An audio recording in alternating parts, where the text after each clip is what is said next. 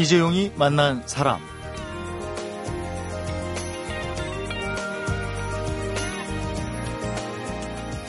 치킨집이라도 커피 전문점이라도 이렇게 자영업의 뜻을 두고 창업을 염두에 둔 사람들이라면 누구나 하는 일이 설계, 개회, 시장 조사할 텐데요.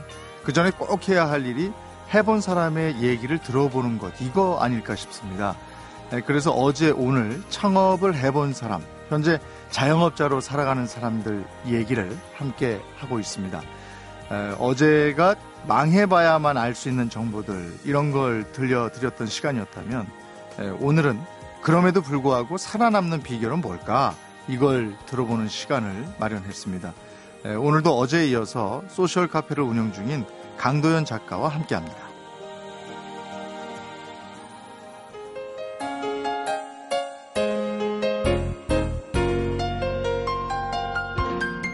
어서 오십시오.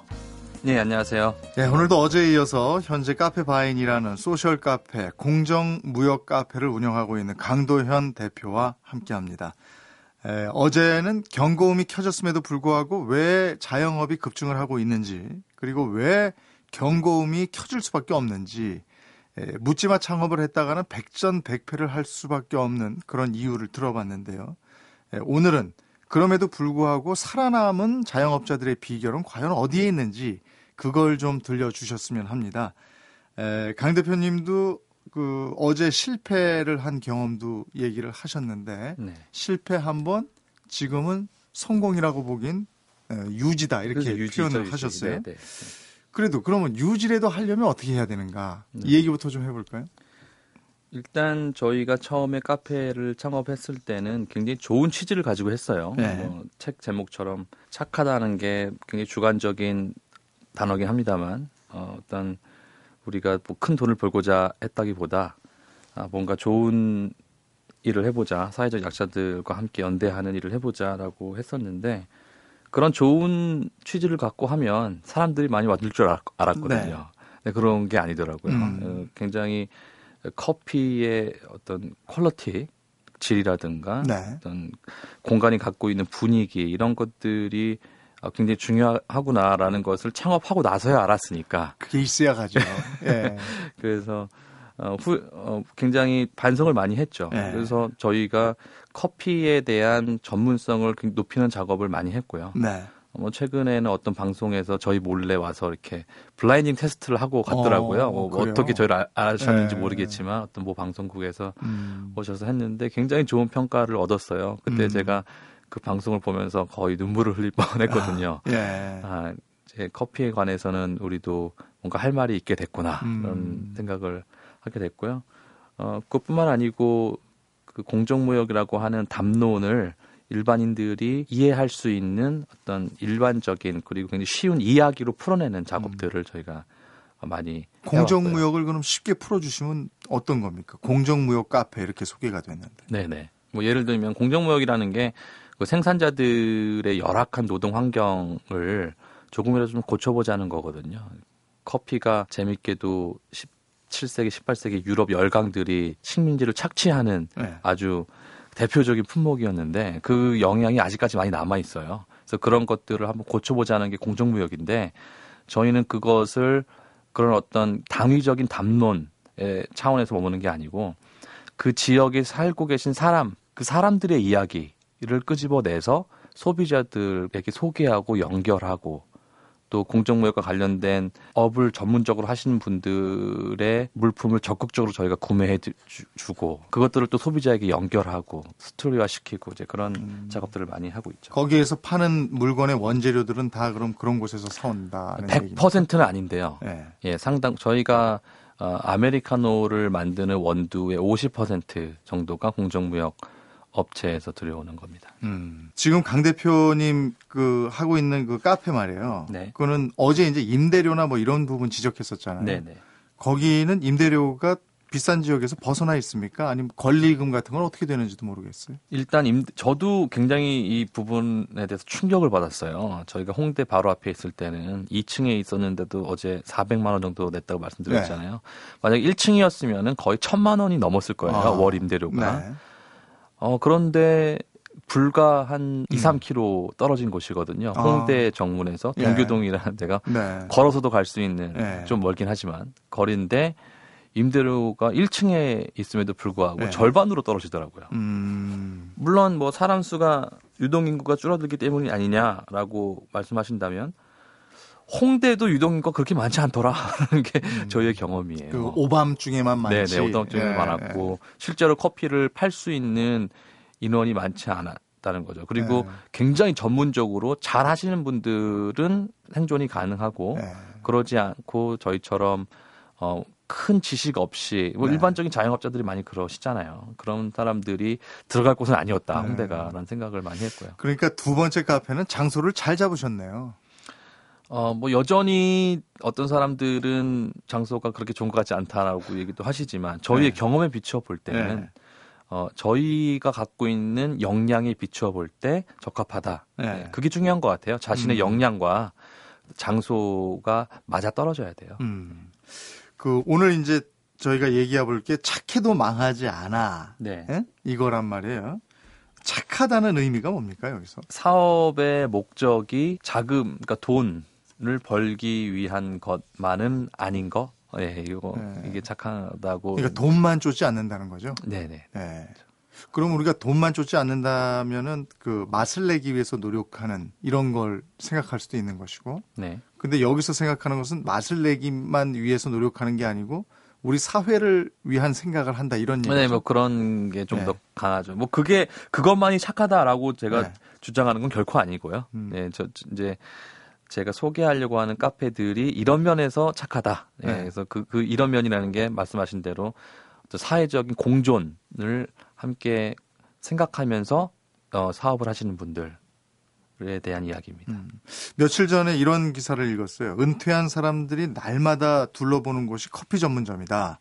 이 퇴직금으로 커피 전문점을 하겠다고 어, 그 가게에 찾아오는 분들도 있을 것 같아요. 그러면 뭐라고 얘기해 주십니까? 얼마 전에도 두 분이나 네. 찾아오셔가지고 얘기를 나눴는데 뭐 한 분은 자기가 4층에 있는 어떤 공간을 갖고 있는데 네. 여기서 커피를 하고 싶다라는 4층에다가 말- 네. 그래서 저는 4층은 좀 어렵지 않아요?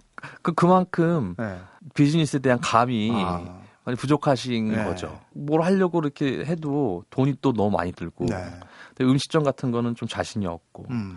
커피는 커피 맛보다는 분위기나 어떤 음. 뭐 공간을 찾는 사람들에 대한 서비스가 아닐까라는 그런 생각들 때문에 커피를 많이 생각을 하시는 것 같아요. 음. 기사에 실린 거 보니까 1억 원 안팎이면 조그만 커피 전문점을 낼 수 있다 이렇게 돼 있던데 그게 가능합니까?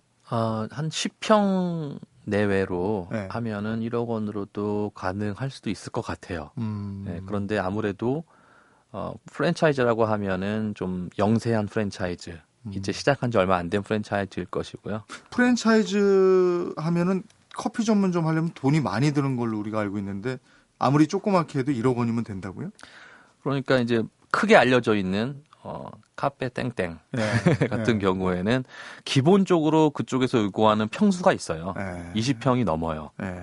그러니까 뭐 10평짜리는 내주지 않죠. 네. 절대로. 네. 그런 경우에 기본 가장 아마 저렴하게 하는 게 시설비만 한 2억 5천만 원에서 한 3억 5천만 원 정도 될 음. 겁니다. 그런 음. 대형 프랜차이즈는. 근데 제가 말씀드린 프랜차이즈는 아주 영세한 음. 예, 뭐 이렇게 본 그, 그들 그 프랜차이즈 본사가 어, 내준 프랜차이즈 가맹점이 10개 이내인 아. 예, 그런 데가 아마 1억 원 정도 되지 않을까. 뭐 음. 개인 카페라면 어, 10평 정도 내면 1억 원에서도 할 수 있을 것 같긴 음. 해요. 예, 그렇지만 그만큼 위험 부담도 큰 거죠. 음.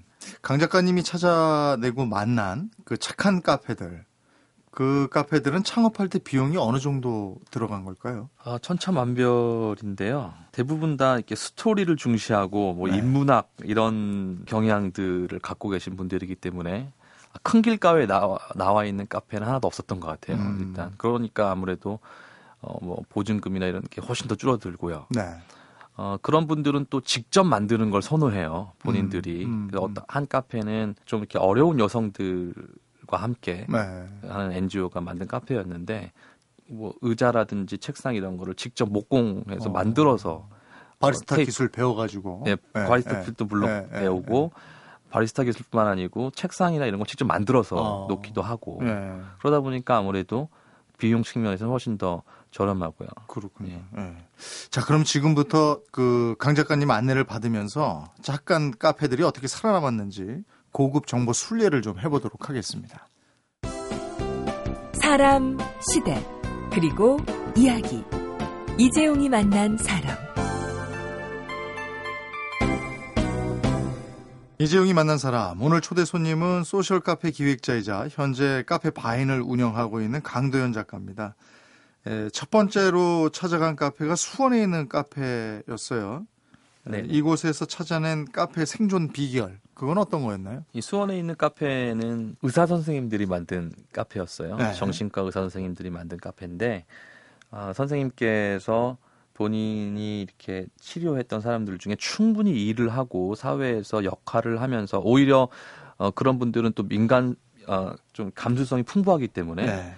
더 잘할 수 있는데도 불구하고 편견 때문에 음. 일을 못하는 것을 보면서 직접 내가 창업을 해서 일을 줘야겠다라고 아. 해서 만든 카페거든요. 예. 우리 동네 카페라는 카페인데 이름에 있는 것처럼 우리 동네잖아요. 네. 동네에 특화된 카페. 음. 그러니까 동네 사람들이 와서 어, 아주 편하게 있을 수 있는 그런 컨셉이었고요. 아. 그 이름 자체가 저는 굉장히 인상이 깊었어요. 우리 동네라는 그러면 게. 그 의사분들이 모여서 마음이 아픈 분들의 일터를 이렇게 만들어 준 거네요. 네, 처음엔 그렇게 시작을 아, 했죠. 그러면서 카페도 잘 되고. 네. 예. 그게 괜찮네요. 지금은 가보니까 전에 제가 처음에 인터뷰하러 찾아갔을 때는 카페가 한 세 개 정도 네. 이름이 나가지고 일반인들도 어. 카페 열어달라. 그래서 네. 프랜차이즈화가 됐어요. 그러면 네. 의미가 좀 퇴색되는 거 아닌가요? 아, 그, 그래도 커피가 거기도 공정무역을 기본적으로 쓰고, 네. 어, 그런 어떤 기반을 발판으로 더 좋은 일자리들을 계속 만들어내니까, 네. 예, 굉장히 의미가 깊었다고 생각이 되고요. 최근에는 가보니까 아예 그냥 건물 하나를 임대하셨더라고요. 어, 전체를. 네, 예. 그래서 거기에 카페, 약국, 그다음에 그 병원이 같이 있는 복합적인 예. 공간으로서 그다음에 음. 문화, 그것도 NGO도 들어와 있고 지하에 가 보니까 무슨 댄스 연습실 뭐 이런 그래요? 것도 있고 복합 문화 공간으로서 이렇게 하고 계시더라고요. 아이고 성공했네요. 그도 가서 여쭤보면은 다 빚으로 한 거라고 힘들다고 그러셔요. 이제 수원에서 신길동으로 가셨어요. 네. 신길동에서 만나본 카페는 어떤 곳이었습니까? 시- 이름이 신길동 극악이라고 하는 곳인데요. 여기가 아까 말씀드렸던 그 여성들을 돕는 네. 그 윙센터라는 곳에서 운영하는 카페예요. 음. 여기 이제 최정은 선생님이라고 이쪽에서는 이제 이름이 나와 계신 분인데 이분이 굉장히 독특하세요. 네. 어, 인문학에 대한 이해가 음. 워낙 깊으시고 좋아하시고 또 이제 여성분들하고 같이 이런 공부를 꾸준하게 해오시다 보니까 네. 카페도 상당히 인문학적으로 어 그래요? 예, 가보면 인테리어가 한 면이 칠판이에요. 어. 예, 칠판에다가 어, 본인이 쓰고 싶은 얘기 쓰는 거예요. 일단 네, 독특하네요. 네. 또 독특하죠. 예. 그리고 창틀도 빨간색인데 그 신길동이라고 하는 그, 그 동네하고 뭔가 굉장히 어울리는 이질감이 아. 있는 것 같으면서도 어울리는 예. 그- 그런 느낌이었고요. 그리고 음. 그 건물 자체가 60년 된 건물이에요. 어. 고풍이 좀 느껴지는 예, 그래요? 예, 그런 그러면 느낌이죠. 커피 맛도 극할 것 같아요. 그 커피 맛이라는 게 재밌는 게 어, 커피 맛이 내리는 사람에 따라서 그리고 또 원두의 질에 따라서 맛도 달라지지만 커피를 마시는 사람의 기분에 따라서 맛이 맞아요. 많이 달라지거든요. 예, 맞아요. 예.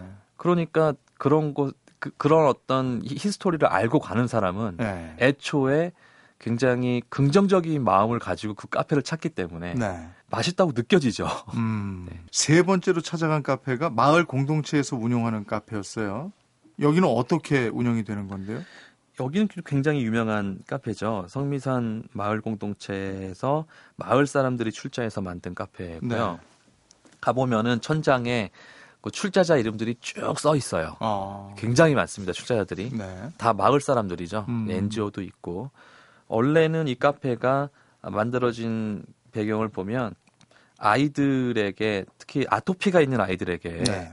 아이스크림을 먹이고 싶어서 음. 엄마들이 모여서 개발을 한 거예요. 아이스크림을. 어. 그래서 아토피 있는 아이한테 먹였더니 아토피가 생기지 않았다는 거죠. 네. 아이스크림을 먹고 네. 그랬더니 엄마들이 기분이 좋아서 아 이거 뭐 아토피 있는 아이뿐만 아니고 모든 아이들 다 먹이자 아. 해서 대량 생산 체계를 갖추었고 그러다 보니까 어 그럼 팔 공간이 필요하잖아요. 네. 그래서 카페를 만들었어요. 그래요. 예, 아줌마들이. 근데 이제 원가가 그 아이스크림의 원가가 꽤 나간대요. 음. 근데 아이들한테 팔아야 되니까 네. 매출 아주 비싸게 할 수는 없고. 비싸게 할 수 없고 오히려 네. 적자가 나는 거예요. 아. 그래서 어른들한테 커피를 팔기 시작한 예. 게 이제 카페가 된 거죠. 그래서 아이스크림은 그냥 본전 정도고 그렇- 커피로 이문을 남기고 이렇게. 그렇죠. 거의 뭐 이윤을 못 남기는 수준일 거예요, 여기도. 그렇지만 여기는 마을 카페이기 때문에 아. 굳이 이윤을 남겨야 할 필요도 없는 거죠. 그렇군요. 예, 그래서 그리고 기본적으로 마을 사람들이라고 하는 네. 고객이 기본적으로 확보가 돼 있는 카페인 네. 거죠. 아이들을 위한 어머니의 마음이 모여서 만든 카페. 네, 네. 이렇게 되겠네요. 그렇죠. 에, 복지관에서 일하다가 장애인 행정에 실망을 느끼고 과감히 카페에 도전한 분도 있다. 이러셨어요. 네. 저는 이 카페에서 가장 큰 감동을 받았었는데요. 음. 어, 이분들이 청년들이에요. 20대 특히 다섯 명의 여성이 같이 운영을 했었는데 네. 어, 방금 소개해 주신 대로 복지를 하시다가 네. 가장 인상 깊었던 인터뷰하면서 인상 깊었던 말은 복지를 하다 보니까 장애인에게 뭔가 어, 생활을 공급은 하지만 음. 삶을 공급 주진 않더라. 네. 복지라는 네, 것이 네. 어, 그런 회의감과 반성을 하면서 아, 내가 직접 일을 줘야겠다라고 음. 이제 결심을 하고 청년들이 만든 카페인데요. 여기는 정말로 창업 비용이 거의 안 들었죠. 네. 가봐서 보면은 좀 작아요. 음. 굉장히 작고 위치도 골목 안에 들어와 있고 그 대신 대학이 굉장히 가깝거든요. 네. 그러다 보니까 이제 어, 대학생들을 대상으로 아, 영업을 하고 있고요. 이 의미를 아는 사람들은 일부러라도 찾아가겠네요. 많이 찾아오죠. 네. 그 바리스타가 자폐를 가지고 있는 청년인데요. 네. 저도 가서 커피를 마셨는데 음. 굉장히 감동스럽더라고요. 그 아. 커피를 내리는 모습이. 네. 또 어떤 카페들을 만나보셨습니까? 어, 일산 쪽에는 어떤 어떤 목사님이 하는 카페를 가봤는데 뭐 교회인지 카페인지 구분이 안 가요. 그래요? 그런데 그 카페를 제가 찾아갔던 이유는 뭐 제가 목사님이라서 찾아갔던 건 네. 아니고 네. 지나가다 보니까 굉장히 골목 안에 들어와 있었는데 콘서트를 한다는 거예요. 어. 아이들을 위해서 네. 아이 동네 아이들을 위해서 콘서트를 하고 특히 클래식 음악 을 이렇게 콘서트를 하신다고 하길래 그냥 들어가서 얘기를 나눠 보니까 본인이 목사다라고 어. 말씀하시더라고요. 근데 그 걸려 있는 그림들도 어, 고우의 그림들이 그, 려져 있고 굉장히 어, 고풍스럽더라고요. 음. 예, 근데 그 카페가 마을 사람들하고 특히 이렇게 대화하고 싶어서 만든 네. 그런 카페였더라고요. 아. 그래서 골목 안에 들어 있으니까 임대료도 크 높지 않고 어. 또 아이들하고 소통하시면서 예, 그런 카페를 만났고요. 뭐 변호사 선생님이 어, 의정부에 있는 카페인데 변호사 선생님께서 마을 사람 그 시장 사람들의 어떤 법률적인 네. 변호를 하고 싶으셔서 음. 예, 만든 카페도 있었고 고양이들 네. 또 이제 집 없는 고양이들의 집이 되어주는 음. 그런 카페도 있었고요. 제가 아는 그 일산에 있는 카페는요, 어떤 해직 교사가 만드셨는데요. 아, 네. 그 카, 그 커피가 뭐 이렇게 커피 이름들 있잖아요. 뭐 브라질, 뭐, 네네네. 뭐, 뭐 이렇게 쭉 예, 있는데 지역 이름 따라서 그렇게만 해놓지 않고 거기다가 그 국어 선생님 출신인데 이름을 붙였더라고요. 뭐 중년의 고독, 아, 뭐 가을의 낭만, 네네네. 뭐 꽃피는 봄, 네네. 뭐 이렇게 그 커피 맛을 음미하면서 그렇게 적어놨나 봐요. 음, 네네네. 그게 맛있더라고요. 아, 그러니까 아까 네. 말씀드린 대로 커피가 그 테크닉한 게 아니고 네. 그 이름을 보는 순간 커피의 맛이 올라가는 거죠. 그렇더라고요. 저도 중년의 고독 마셨어요. 아, 저는 아직 거기까지는 아닌데 다른 커피 마셔야겠네요. 아, 하여간 지금 그 말씀 들어보니까 착한 생각에서 나온 착한 카페니까 경영도 착하게 이루어지고 있을 것 같은 그런 생각이 들고요. 어, 이 착하다는 것 말고도 느껴지는 공통점이 사람을 먼저 생각하는 곳이겠구나 이런 거였습니다. 그리고 그 카페에는 개념과 스토리가 있겠구나 이런 생각도 네, 들었고요. 맞습니다. 자, 이번엔 지금까지 들은 카페들이 지니고 있는 공통점은 뭔가 이게 또 궁금해서요. 그 공통점이 또 망하지 않는 비결일 수 있을 것도 같고요. 그 얘기를 좀 들어보도록 하겠습니다.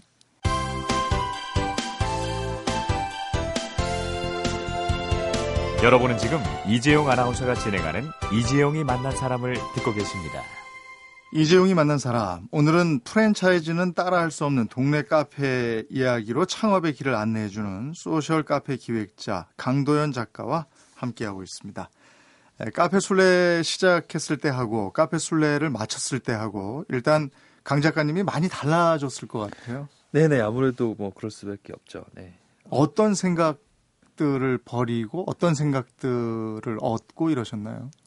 저는 굉장히 좀 이렇게 담론 중심적인 예, 그런 그러니까 네. 그 무슨 얘기냐면 어뭐 무슨 뭐뭐 주의 음. 뭐 민주주의, 뭐 자유주의, 뭐 이런 그런 것들을 굉장히 이렇게 많이 생각하거나 네. 어, 그, 런 것들을 한번 펼쳐봐야겠다라고 음. 하는 생각들이 있었는데 이 카페를 돌아다니 보니까 음.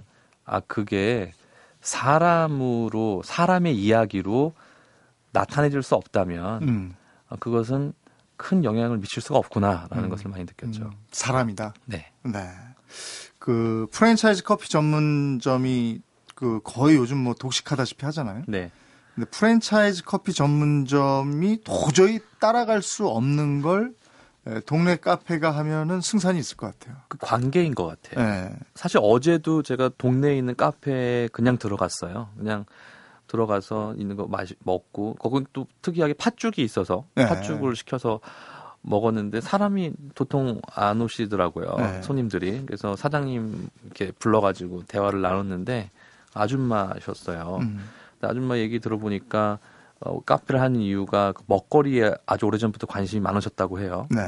그러면은 그 주변에 있는 아줌마들과 그런 먹거리에 대한 관심을 나누고 음. 특히 어린이들에게 그 자기가 갖고 있는 장점을 나눠줘야겠다는 생각을 가지고 이렇게 좀 밖으로 아이들에게 좀 어, 먹거리도 주고 아줌마들에게 좀 좋은 먹거리를 만들 수 있는 방법도 가르쳐 주고 음. 그렇게 하시면 어떻겠느냐라고 네. 제안을 드렸었는데요. 네.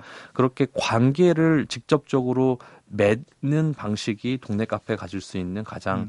어, 강점이 아닐까라는 음, 생각이 듭니다. 음.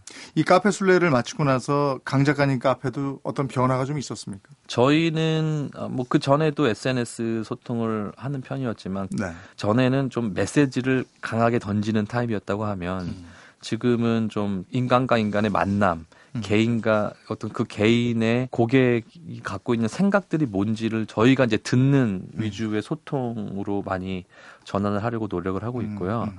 어, 저희는 뭐 커피만 파는 게 아니고 어, 강연도 많이 하고 어, 어떤 뭐 콘서트도 가끔 있고 그러거든요. 그때 오시는 분들에게 우리가 갖고 있는 생각만 전달하는 게 아니고 그분들의 생각을 듣고 뭐 여러 사람 1대 20, 1대 50 이렇게 효율적인 만남만 갖는 게 아니고 1대 1, 1대 2 그런 작은 만남들도 더 많이 가지려고 저희가 많이 노력을 좀 하고 있어요. 사람하고 스토리 얘기를 이제 중점적으로 해주셨잖아요. 네. 또 그것 말고도 차별화할 수 있는 게 혹시 뭐가 있다면 또 하나 좀 얘기해 주세요. 아까도 말씀드렸지만 이게 착하다는 게 요즘에는 참 곽강을 받을 수도 있을 것 같아요. 네. 자본이 자본이라는 거에 기본적으로 자본의 속성이라는 게 어, 사람보다는 얼마나 많은 돈을 벌 수 있느냐에 초점이 네. 맞춰질 수밖에 없잖아요. 그러다 네. 보니까 어떤 사용하는 어, 원료의 어떤 퀄리티라든지 음. 그런 부분에서 소비자들이 점점 까다로워지고 있거든요. 네. 이제 그런 면에서 인간 관계가 어, 바탕에 있는 어떤 어, 상황에서 우리는 어, 아주 차별화된 좋은 것을 고객한테 준다. 그것도 굉장히 착한 거죠. 음. 고객들의 건강을 생각하면서. 근데 그런 게 어, 효과적으로 이렇게 전달되는 창구를 마, 음. 마련하는 게 중요할 것 같아요. 커피숍을 생각하는 분들은 커피숍은 사실 느낌이 좋아야 되더라고요. 음, 탁 그런 들어가면 있죠. 편해야 되고요. 그런 면이 있죠. 커피 향이 그악하게 좀 나줘야 되고. 네. 그럼 이거 한번 여쭤볼게요. 이렇게 창업하면 100% 1년 안에 문 닫습니다. 그 해보시니까 강 작가님이 어, 이, 런 생각도 있었을 것 같아요. 그거 한번 좀 알려주세요. 이렇게 하시면 100% 1년 안에 문 닫습니다. 망합니다. 이런 거. 그렇게는 하지 마세요. 하는 거. 우리나라 자영업자들의 평균 준비 기간이 네. 4개월이라고 그러거든요. 음. 아 이건 정말 시- 문제가 심각하다라는 음. 생각이 들어요. 물론 그것도 구조적인 요인이 있습니다. 네. 아, 어제도 말씀드렸지만 뭔가 준비를 하려고 하다 보니까 비용이 너무 많이 드는 거죠. 네. 특히 자녀들이 성장하고 있는 시기라면 네. 어, 길게 준비 기간을 가질 수 없는 구조적인 요인들이 있는데 어, 그렇다 하더라도 4개월을 준비하고 뭔가 사업을 시작한다 이거는 참 어불성설이거든요. 음. 그러니까 준비 기간이 무엇보다도 중요하지 않나라는 생각이 그 어느 그런데요. 정도나 있으면 될까요? 준비 기간이? 저는 최소한 1년이라고 봅니다. 네. 왜냐하면 사계절을 다 봐야 되거든요. 네. 그러니까 자영업자가 망하는 경로를 보면 비용은 상- 항상 일정해요. 네. 인건비, 그다음에 임대료, 뭐 전기 사람 안 들어온다고 전기 안 넣을 수는 없잖아요. 네. 그러니까 비용은 항상 일정한데 이게 계절에 따라서 매출이 부침이 굉장히 심하거든요. 네. 그 정도를 알아야 돼요. 음. 그래서 아 어느 계절에는 매출이 이- 이 정도겠구나. 그 다음 달에는 이 정도로 떨어지겠구나. 이게 음. 예측이 돼야지 뭔가 이렇게 계획을 할 수가 있거든요. 음, 그러니까 본인이 하고자 하는 분야 몇 개 가게를 이렇게 딱 찍어서 그렇죠. 그걸 1년 동안 자꾸 가보고 분석해보고 물어보고 해야 된다 이런 그렇죠. 말씀이네요. 더 좋은 거는 가서 일하는 게 제일 좋죠. 아 거기 가서 예. 일해야 된다. 저는 그거를 강력하게 추천을 예, 합니다. 그거 좋은 예. 방법이네요. 그러니까 알바를 생각해 보면 창업을 한다는 것은 굉장히 위험한 일이에요. 예. 근데 가서 일하는 거는 어렵긴 하지만 위험은 떨어지죠. 네. 장단점이 있어요. 근데 오히려 가서 일하는 게 그냥 그 알바 소위 알바를 뛰는 게 더 나을 수도 있어요. 그 어떤 부분에서 다알 수 있고 그렇죠. 예. 최소한 그런 정도의 어떤 과정 거쳐야 되는 건 아닌가 음. 생각이 듭니다. 그 퇴직금을 갖고 뭔가 해보려고 하시는 분들 네. 이분들에게도 같은 얘기를 해주실 수 있을까요? 아니면 뭔가 더 덧붙여 주실 얘기가 있나요? 운영 처음에 이제 사업을 시작하실 때 얼마를 투자할 거냐가 굉장히 또 중요할 것 같아요. 네. 저는 3분의 1 룰, 어, 3분의 1이란 숫자를 좀 기억해 주셨으면 좋겠는데요. 음. 예를 들어서 내가 한 3억을 갖고 있다.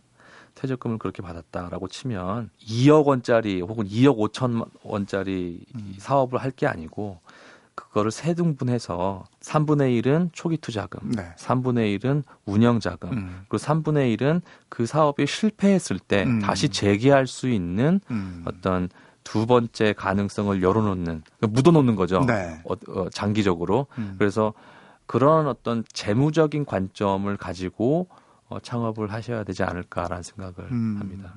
어제 오늘 얘기를 쭉 들어봤는데요. 이 어제 오늘 나눈 얘기 말고 혹시 아, 이 얘기는 내가 꼭 좀 해줘야 되겠다 하는 얘기가 있으면 한 말씀 해주시죠. 제가 NGO나 이런 그 시민단체 쪽에서 일을 많이 해서 그런지 그런 관점이 제가 좀 뭐 치우친 감도 있을 수 있겠, 있을 것 같습니다. 어떤 분이 듣기에는. 그런데 이 자영업의 문제라는 거는 상당히 구조적인 거예요. 개인이 혼자 돌파할 수 있는 문제가 아니거든요. 네.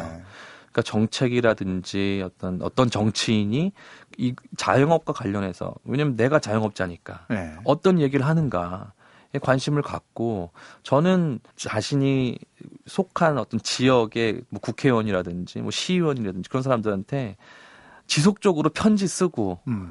어, 전화도 하고 네. 받거든요. 음. 의외로 그 사람들이 아무 관심이 없을 것 같지만 그 사람도 네. 관심이 많아요. 음. 소통을 자주 자꾸 시도를 해야 돼요. 우리가 정치인들에게만 소통하라 소통하라 할 게 아니고 우리가 정치인들에게 얘기하고 어 그, 어떤 그 정책을 만드시는 분들에게 얘기하려는 어떤 그런 노력들을 많은 자영업자 분들께서 음. 하시면 좀 더 좋은 정책, 좋은 어떤 음. 정치 관련된 좋은 것들이 좀 많이 나오지 않을까라는 생각을 합니다. 아 이게 되겠어 이러고 지레짐작으로 그렇죠. 가만히 있지 마시고 네. 적극적으로 좀 그렇습니다. 개선될 수 있게 네, 네. 찾아봐야 한다. 그렇죠. 그러니까 뭐 네. 자영업자가 10명이 모여서 얘기를 하면 그 네. 힘이 굉장하거든요. 어 그렇겠네요. 예. 그리고 정치하시는 분들은 바로 표니까. 그럼요.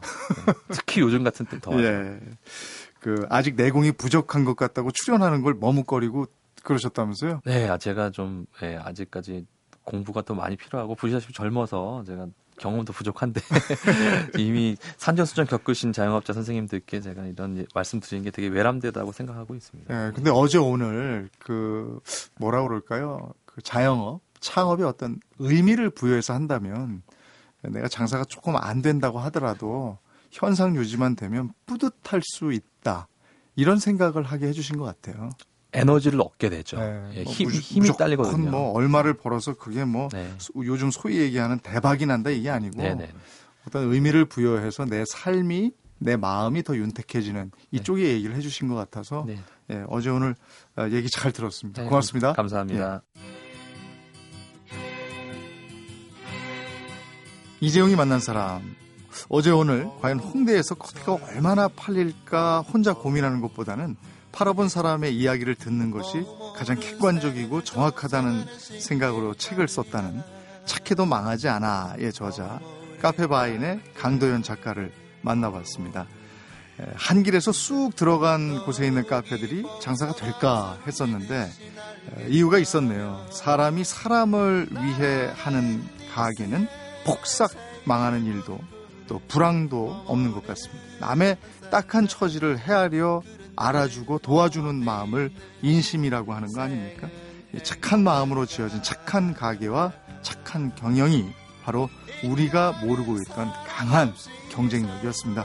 이재용이 만난 사람 오늘은 김만준의 모모 들으면서 인사드리겠습니다. 고맙습니다.